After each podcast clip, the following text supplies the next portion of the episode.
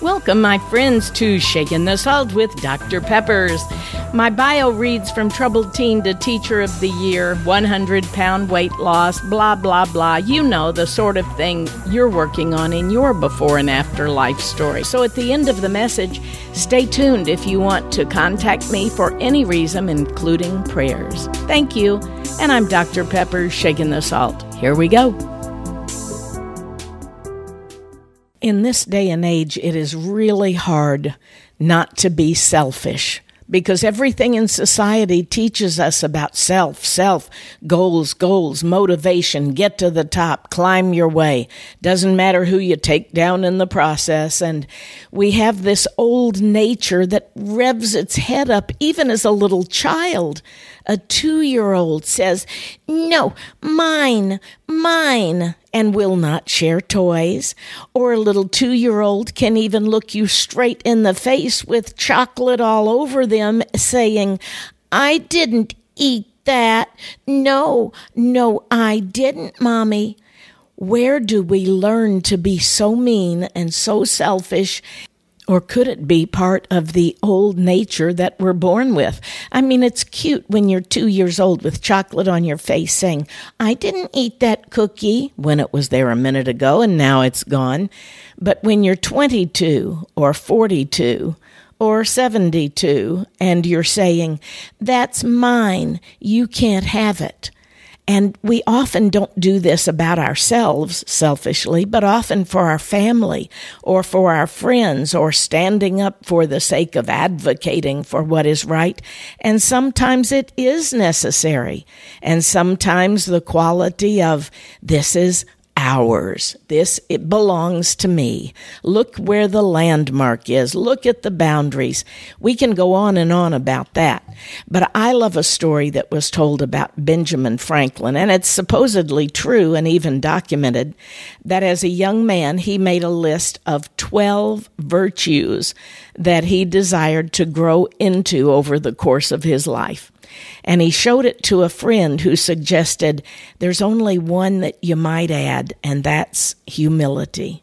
Has anybody ever accused you of being pompous or arrogant or selfish or overly ambitious? Well, most of us have probably had something in some arena at a time, but I know that there is one thing that isn't included in humility, and that is wouldn't it be great if we could just all be humble and consider others better than ourselves? Wait a minute.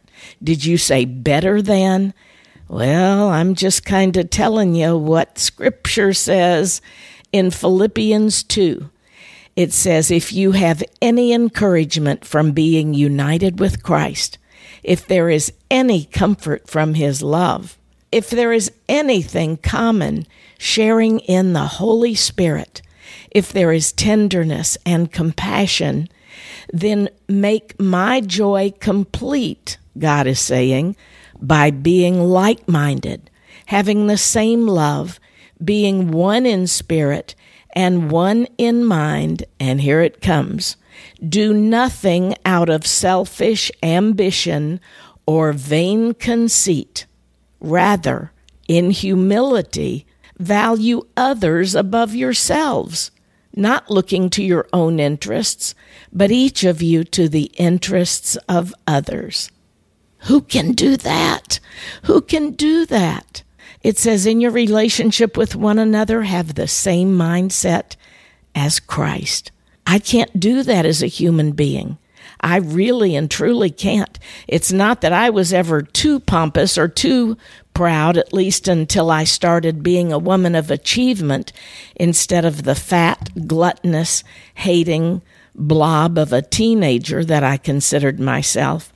I truly believed others were all better than I was, and because I couldn't be good enough, I tried to be bad enough, and I went the opposite direction. Then When I became a Christian, got married, and was teaching, and was teacher of the year, and I was getting ready to give my speech when I was being inducted into the Teachers Hall of Fame, every little speech that I gave was all about how this happened and how I could do this. And yet I always tried to give glory to God somehow. It was at the State Teacher of the Year banquet in Jefferson City, Missouri. The year was 1990 something.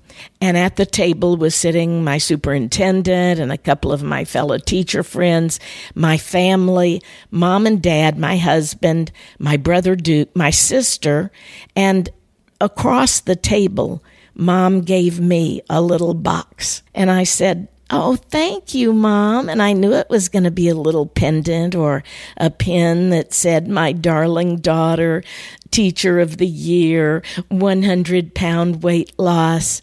What an honor it is to have you as a daughter. That's where my mind was going. And when I opened it up, it was an old wrinkled, yellowed, stained, folded up letter. No jewelry, no pin, no hurrahs it was a letter my dad had written when I was running away from home as a selfish teenager. I sobbed, I cried, mascara running down my cheeks, and they're calling my name to give my speech. And I looked across and I said, Mom, how could you do this at a time like this? And she reached across and patted my hand, and she said, I knew there would be just the right time. And it was. I didn't read the speech I had prepared about how I had taken on the alternative children and grown the drama department and helped build a new auditorium and was teacher of the year and blah, blah, blah, blah. And instead, for the first time, I stood before a crowd of educators, before a crowd of fellow family members, and I revealed my past. I gave my testimony, and I said, But for the grace of God, I would have been dead on my third suicide attempt. But He picked me up in the middle of my misery. He allowed me to become a teacher. He allowed me to work with kids just like I had been, insecure, hating themselves, many now hurting and cutting themselves, some even suicidal. And he allowed me to start groups that helped kids find peer listeners or find a way to get to the counselor and even ways to improve their own family life. I didn't do any of this. And if I ever take credit for it, if I ever again try to say, look what I have done, I know that God will just put me right back to the beginning again and the same old, same old. But instead, I stand before you today a broken woman. I won't say that I have never had any more ambition or selfish conceit because it does rear up occasionally. But I do know one thing that I can tell you that without Him, I am nothing without Christ, without my family, without my husband, without where He has allowed me to be. It still brings me to tears, even as I speak right now, because I knew I had this illness. It was called pride. And at the middle of P R I D E is the I.